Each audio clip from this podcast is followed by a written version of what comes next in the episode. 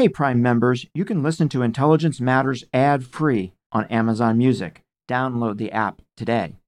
This spring, if you'd rather spend time enjoying your lawn instead of trying to keep it alive, there's good news. TruGreen is the easiest and most affordable way to get a beautiful lawn. All you have to do is water and mow, and they'll do the rest weed control, fertilization, aeration, and even some things you might not even think of. They'll do all of it, while you can do literally anything else. With TruGreen, you can have your lawn looking as good as a putting green. That's not hyperbole. TruGreen is the official lawn care treatment provider of the PGA Tour. TruGreen offers a satisfaction guarantee, and they have a verified best price promise, which guarantees you the lowest price with no compromise on quality. You do you. Let TruGreen do your lawn care. Visit trugreen.com to get the best lawn at the best price with the best people guaranteed. If you're constantly on the hunt for a good deal, then you need Rakuten.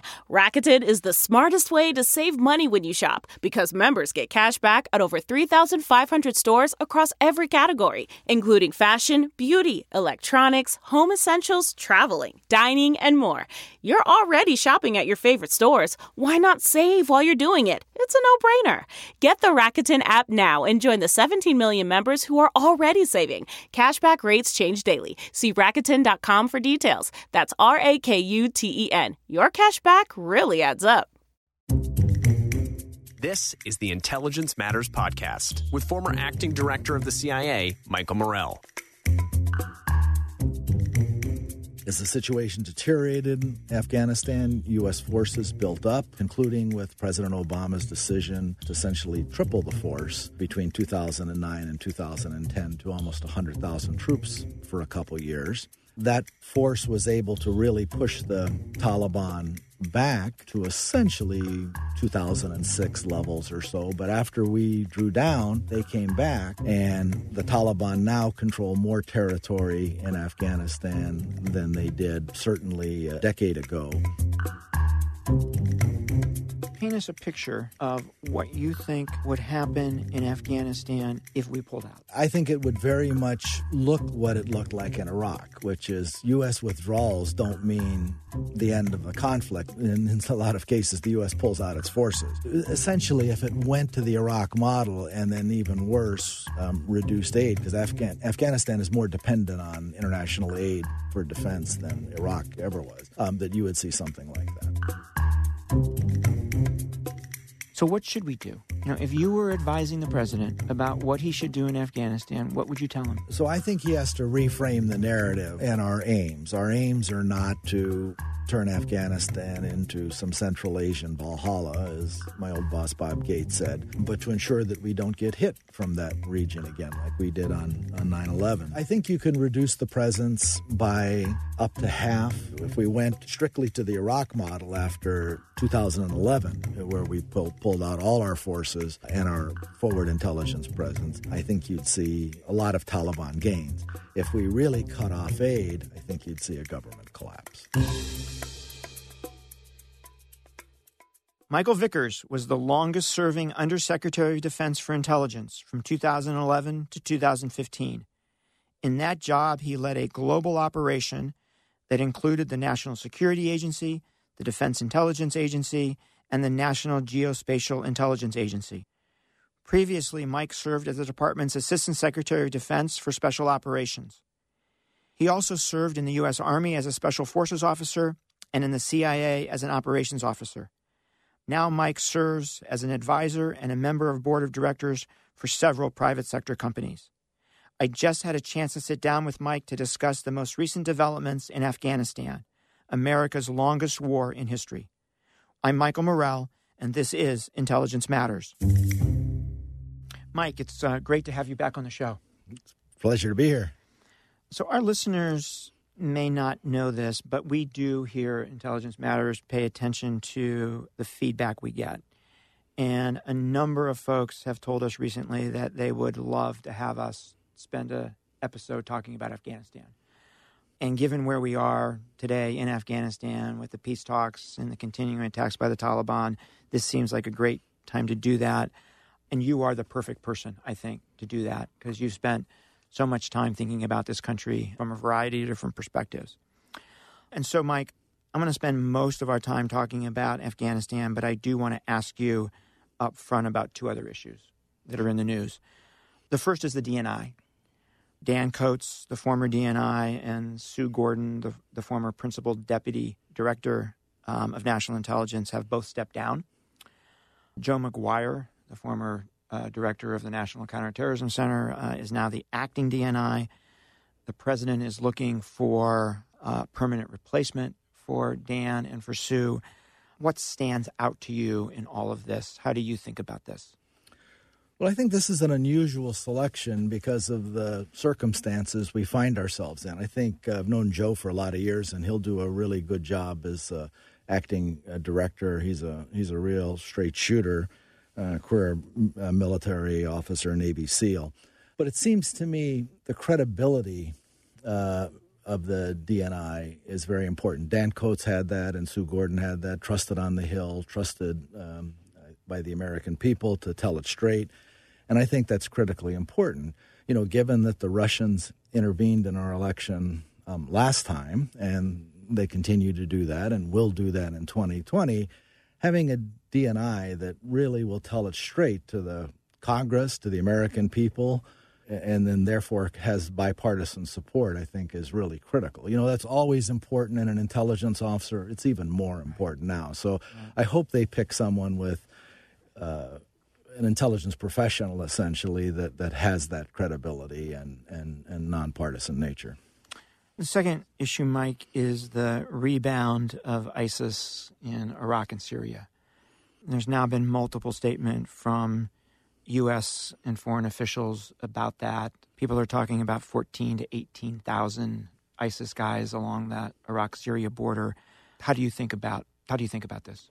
Sure. Well, you know the the, the physical caliphate was uh, liberated and destroyed, but ISIS fighters haven't gone away. They just scattered, and so ISIS is far from defeated in that region, and the pressure on them um, has reduced, and so uh, as you know from our experience in counterterrorism, the longer you let terrorist groups reconstitute, the more dangerous they become if, if, if they have some form of sanctuary and can plan.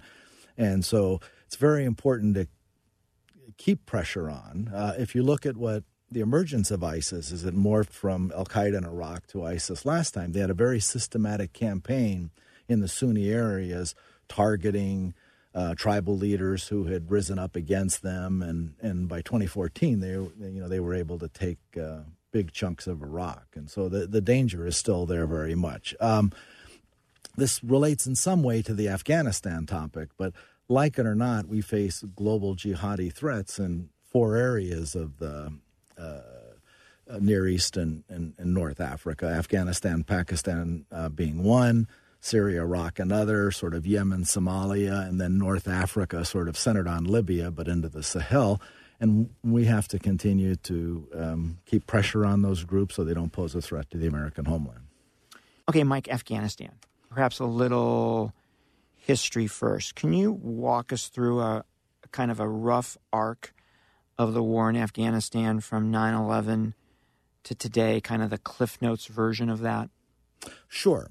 So after the horrendous 9 11 attacks, uh, um, the U.S. mounted a very successful campaign to depose the Taliban and the Al Qaeda sanctuary in, Af- in Afghanistan uh, that basically took um, a few months to accomplish. But Al Qaeda and the Taliban didn't go away. Most of them, certainly all the key leadership, fled to uh, Pakistan. Some went to Iran, where they reconstituted a threat. The Taliban beginning in about 2003. Um, started uh, insurgency up again in Afghanistan. We had battles in 2002, but they were more people still trying to get out of Afghanistan. Um, and until roughly 2008, the war was mostly concentrated in the south or the Pashtun heartland around Kandahar. Um, and then, then it became um, more lethal both in the east and south. Uh, as the situation deteriorated in Afghanistan, U.S. forces built up, uh, concluding with President Obama's decision uh, to essentially triple the force uh, between 2009 and 2010 to almost 100,000 troops for a couple years. That force was able to really push the Taliban back um, to essentially 2006 levels or so. But after we drew down, they come they came back as we transitioned to a uh, in 2014 to a train, advise, and assist or supporting mission. And the Taliban now control more territory in Afghanistan um, than they did um, certainly a, a, decade ago, and attacks are, are, are just as numerous. And what's been the relationship between the Taliban and Al Qaeda during that period? Um, so the primary, uh, the Taliban had never really renounced uh, Al Qaeda, but the core Taliban leadership had been centered in Quetta, Pakistan, in the in the south of Pakistan. Um, one of their arms, the uh, Haqqani network, in, uh, centered in North Waziristan, has provided sanctuary uh, to Al Qaeda for um, decades uh, and has planned with them and, and, and done attacks, as has a, a, a related group, the Pakistani Taliban, uh, that have the same philosophy but have, have different leadership and are on the Pakistan side. And so there's been a very close relationship. Um, between insurgents and global jihadists. So, Mike, I want to talk just for a second about ISIS in Afghanistan, which you mentioned before. What's the relationship between the Taliban and ISIS? It's a bit different than it is between the Taliban and Al Qaeda, correct? It, it is. Um, so, um, ISIS in Afghanistan, Pakistan is is is uh, what uh, ISIS calls a province of its its central command, or uh, ISIS Khorasan, an ancient name that uh, region that spans part of Iran, part of China, Central Asia, and, and Afghanistan. Um, and ISIS was formed in 2014. ISIS Afghanistan was formed, or Khorasan, in 2014, 2015 from defectors from the Taliban and also defectors from the Pakistan Taliban or the Tehrik-i-Taliban Pakistan. Um, number of those leaders has, had, have been killed, but they've developed a, a, a fairly lethal force, rising to about 3,000 fighters or so. Now they may be down to under a couple thousand. Uh, they've been battered uh, pretty heavily by um, U.S. air power and Afghan special operations um, forces. But they're still a formidable threat, as witnessed by the attack in Kabul on this um, wedding, Hazara wedding uh, ceremony last uh, last few days. There was a New York Times piece, Mike, I don't know, about a week ago, week and a half ago, that talked about a bit of a debate between the U.S. military and the U.S. intelligence community about whether ISIS in Afghanistan is a threat to the homeland. And the article said the military sees a bigger threat than the IC sees. What's your sense? Yeah, I'm more on the IC side of this, that they're, for now, they're really a regional threat. Most global jihadist groups are real, only have the capabilities to do regional uh, attacks, and um, that tends to be their priority anyway. That doesn't mean they don't have the ambition to do global attacks. They share the same ideology, but ISIS um, Afghanistan at this point doesn't have the same uh, extra regional capabilities that ISIS in Syria, for example, had until they they were um, really battered, being able to attack in Europe and threaten the United States. Um, if you look at Al Qaeda, you see the same kind of pattern. Core Al Qaeda had that for the longest time. Al Qaeda in Yemen and Al Qaeda in Syria developed it to a bit. Other groups, Somalia, North Africa, really have been regional, or Al Qaeda in the Indian subcontinent. So this falls in that pattern, but they certainly have the ambition to do it. And then let's maybe kind of one more kind of setting the stage question here. I understand this is not in what you do every day, but what's your sense of what the level of political support there is in the United States to maintain our involvement in Afghanistan? Well, that's certainly one of the um, uh, challenges that that we face. Is um, you know somewhat certainly President Trump, but also several prominent Democrats running for president have pledged to withdraw forces from Afghanistan, and I think they one national security is really not a front burner issue in our politics right now, despite the fact that the threats to the United States from a rising China and a resurgent Russia and regional powers and global jihadists is greater than it's been since the Cold War. There's just this disconnect there. And I think too many of our uh, senior political leaders tend to view Afghanistan through a prism of Vietnam as a local war that you can just exit rather than a fight with global jihadists uh, that will go on for a long time, and really just look at it as a as a source of funds. You know that uh, they would rather redeploy those funds um, uh, to the United States, um, but at some risk. So that's certainly a challenge for national security professionals to try to shape that debate in some way about the danger uh, if we tend to view um, this war with the global jihadists through the wrong prism. You know, the comparison I like to draw is that the Colombian insurgency has been going on for 55 years. So Afghanistan may be America's longest war, and it's a small war at this point, um, more of an intelligence war. Um, but Colombia has been going on three times as long yeah. as that, and they're on the verge of getting to a peace. They've had kind of on and off right, peace right, agreements, right. but it took strong U.S. support through the last decade and a half to really get them to that point. So let's kind of, Mike, move forward to where we are today, and militarily, where would you say we are between the Taliban and the Afghan security forces? Where where's that balance? So the the Afghan government, you know, controls the major population centers uh, and certainly most of the lines of communications uh, between them. Um, but the insurgency has been getting stronger, and so if you look at the number of attacks, they've uh, ramped up after 2014, and they've um, been maintained at a fairly high level. Besides, uh, despite some changes in, in U.S. strategy as long as the U.S. is engaged in providing uh, material but also psychological support uh, to the Afghan security forces and provides air power and intelligence, surveillance, and reconnaissance, the Taliban can't win. Can't they, get to those populations. Yeah, and so in fact, what you see is a lot of the Taliban attacks. They'll do their high-profile attacks occasionally, or or uh, other groups like ISIS um, recently in Kabul uh, will do spectacular attacks in Kabul. Um, but most are now attacks on outposts. And uh, whereas a couple years ago, the Taliban were able to overrun district centers because we had more restrictions on air power. So the U.S. is a pretty critical uh, variable in this, this balance of power.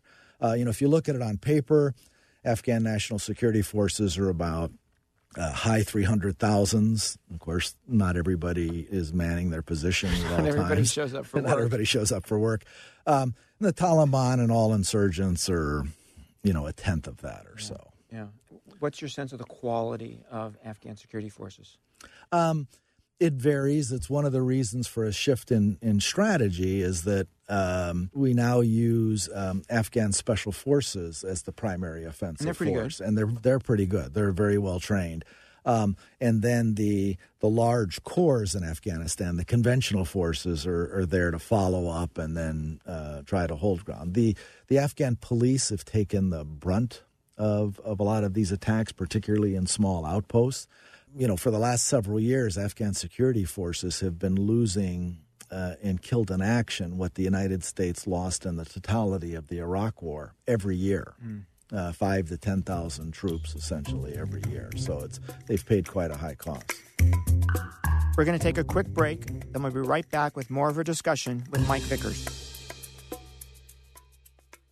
Introducing CBS Sunday Morning on the radio. Good morning. I'm Jane Pauley. Experience thought provoking, innovative, and truly original reporting. How dangerous is this work? Well, it's not a walk in the park. Because there's always something new under the sun on CBS Sunday Morning. Your Obama is one of your most memorable impressions. You trying to get me to do it? Yes, actually, that, thank you. Is that what that is? Every Sunday morning on the CBS Radio Network. Okay, Mike, the peace talks. Mm-hmm. The status of those, I know the deal that's being discussed is not public, but some pieces of it have leaked out. Can you give us a sense of, of what that might look like as a starter to the discussion on that? Sure. So there's really two key elements to this. The first is that these are talks between the United States and the Taliban, not as you'd expect between the Afghan government. The Taliban have refused to do that thus far. So talks that have been going on. There are several rounds. I think we're in our ninth round now uh, over the past um, year, thereabouts, um, in Doha, Qatar, have been between the Taliban and our special envoy, uh, Ambassador Zalmay Khalilzad. There's four pillars um, to the peace talks. A, a, a, troop withdrawal, the Taliban want all U.S. troops out of the country. Counterterrorism guarantees, from the U.S. perspective, want the Taliban to uh, affirm that they're they've broken with Al Qaeda and that they will not provide sanctuary, not let the territory of Afghanistan be used um, for these terrorist groups that could mount attacks on the U.S. homeland. And then direct negotiation or peace talks with the Afghan government, intra Afghan talks, um, and then finally a ceasefire. And so there was quick agreement on the basic uh, framework for a troop withdrawal and these counterterrorism guarantees early in the year. And the talks have been essentially stalemated since on these last two. Uh, and that really is the rub. The U.S. has made essentially concessions to the Taliban without getting the intra Afghan dialogue.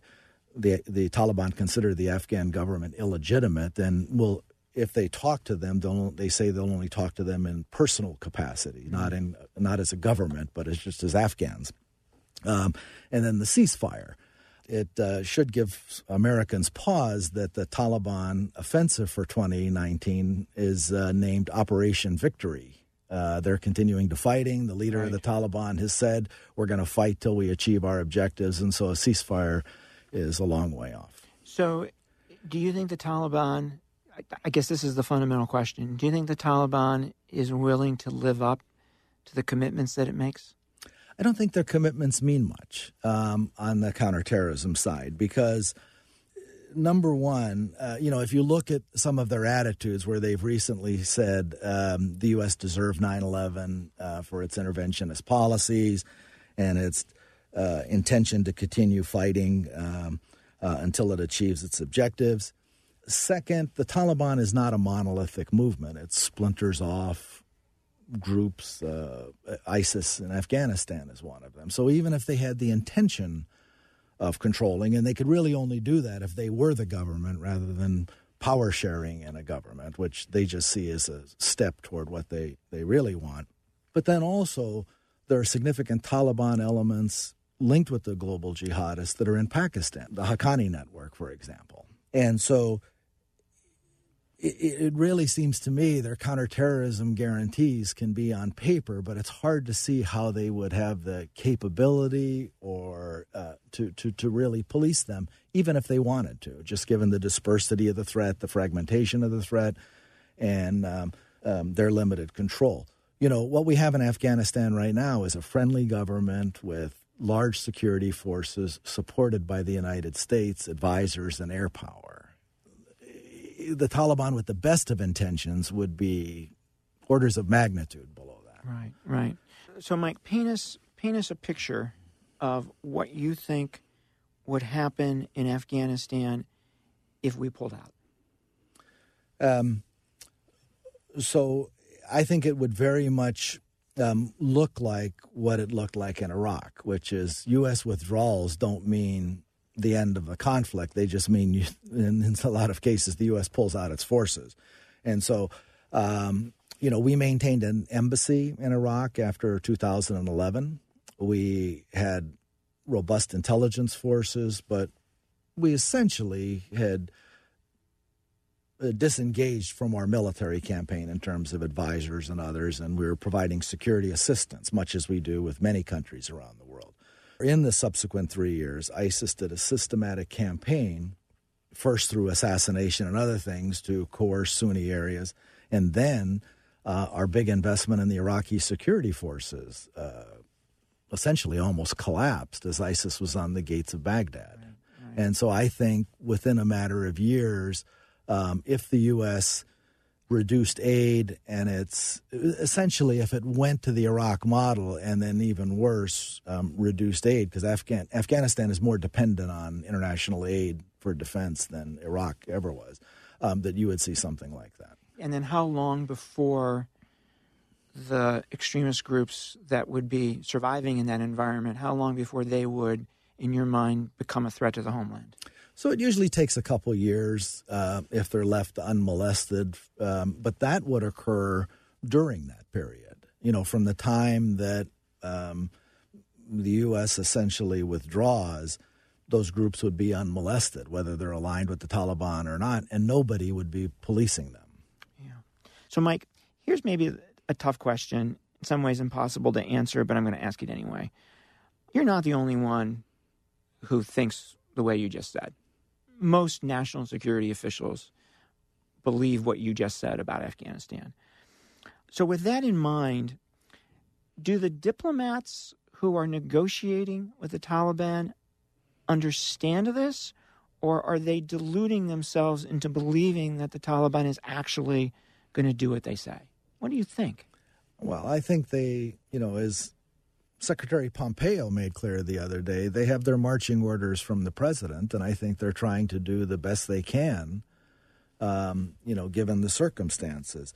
Unfortunately, you know, I, as you said, most national security professionals would be very skeptical of this, and I, I think, as uh, uh, our former uh, ambassador to Afghanistan twice and five other countries, Ryan Crocker said that this isn't a peace deal; this is surrender, and that's.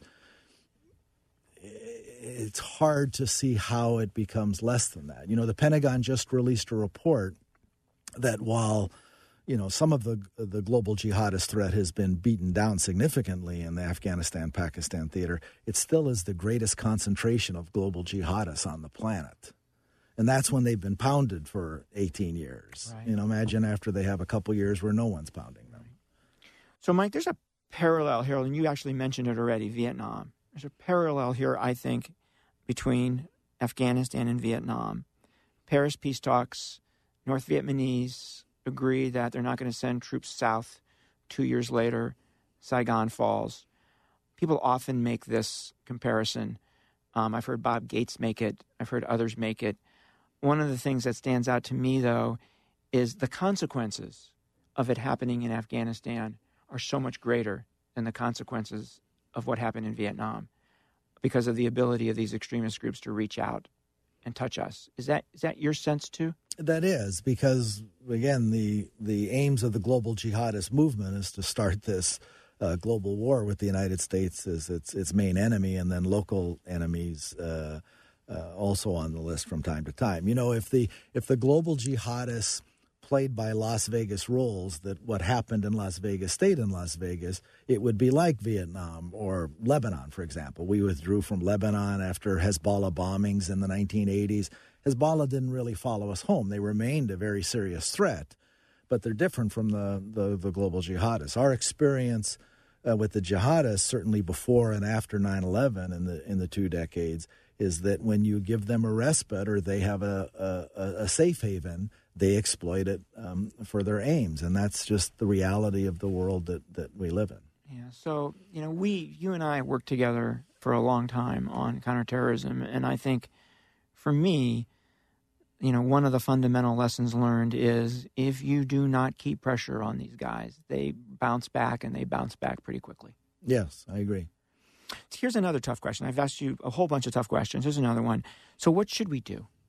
You know, if you were advising the president about what he should do in Afghanistan, what would you tell him? Um, so, I think he has to reframe the narrative that, um, you know, and, and our aims. Our aims are not to turn Afghanistan into some Central Asian Valhalla, as my old boss Bob Gates said um, but to ensure that we don't get hit from that region again, like we did on, on 9-11. Now, it, that's not that American values don't matter. Afghanistan has been an area where American national security interests and values have coincided to a degree. You know, when um, in 2001 there were uh, only several hundred thousand children in school in Afghanistan, none of them were girls. Today there's 8 million, and 40% of them are, are girls. And women occupy positions of, of power um, in politics and, and, and, commerce, and, and that's all to the good. Um, but there is a significant cost with Afghanistan. There's been a cost in American lives. Um, there's a tremendous financial cost. Uh, we supply four billion or so to uh, fund the Afghan National Security Forces. The government of Afghanistan provides about a tenth of that. They're just not able to stand on their own two feet in that regard. And um, uh, the cost of our deployment is several billion more, um, but it's it, it's cheap compared to the cost of another 9/11, and that's the that's the challenge for national security policy and and our our political leaders. Uh, again, I look at you know the Colombia example where we're better off with Colombia today than we would have been with the FARC. They were relatively modest uh, investments in certainly in U.S. dollars uh, to to produce that result, but it took a lot of time. It took a lot more than 18 years um, to get to get that result. So you would maintain our presence there. You would... yeah, I would keep. I think you can reduce the presence by up to half. Uh, President Trump inherited, you know, eighty eight thousand plus troops. At, you know, added another five six thousand in his own little mini surge. Um, there's talk in the first stage of a withdrawal of going back, essentially reversing the mini surge. I think we can carry out our intelligence mission and our counterterrorism mission with that reduced footprint. But that's about the the best I think we can uh, do. If we went strictly to the Iraq model after 2011, uh, where we pull, pulled out all our forces uh, and our forward intelligence presence, um, I think you'd see a lot of Taliban gains. If we really cut off aid, I think you'd see a government collapse. But you, you, don't, you don't hear anybody talking about this $4 billion in aid, right? What happens to that? Right. As part of this deal, right? right? It's right. interesting. So let's say, Mike, that, and you've been in the sit room many times. Let's say the president decided to do what you recommended, right? And to keep troops there indefinitely until until there are conditions, right, that ensure that we are protected in our homeland. Which, by the way, is what he decided, right, in 2017, right? Right. How would you how would you sell that to the American people who are so tired of this war? So again, I think that's the task of political leadership to reframe the question of the conflict we find ourselves in with global jihadists. And you know, the same applies to Syria and Iraq or Yemen and Somalia or North Africa. Um, you know, if you can if you can safely pull out of um, Syria and Iraq, and you know we we seem to be in the midway phase of that, and you can do it in Afghanistan. Well, why not the other theaters as well? And then, of course, your risk gets magnified as, as this global jihadist threat has multiple theaters from which to operate. Mike, one last question, and you've spent more time from a policy perspective and an operational perspective looking at Afghanistan, maybe more than anybody else. And I'm just wondering, looking back, if you see lost opportunities in terms of how the U.S. has approached Afghanistan. You know, after the Russians left, were there lost opportunities? After the Taliban was pushed from power and Al Qaeda was pushed into Pakistan, where there are lost opportunities? You know, did we overreach with our goals? Was Vice President Biden right at the end of the day in saying our policy should be counterterrorism, not counterinsurgency? How do you think about that?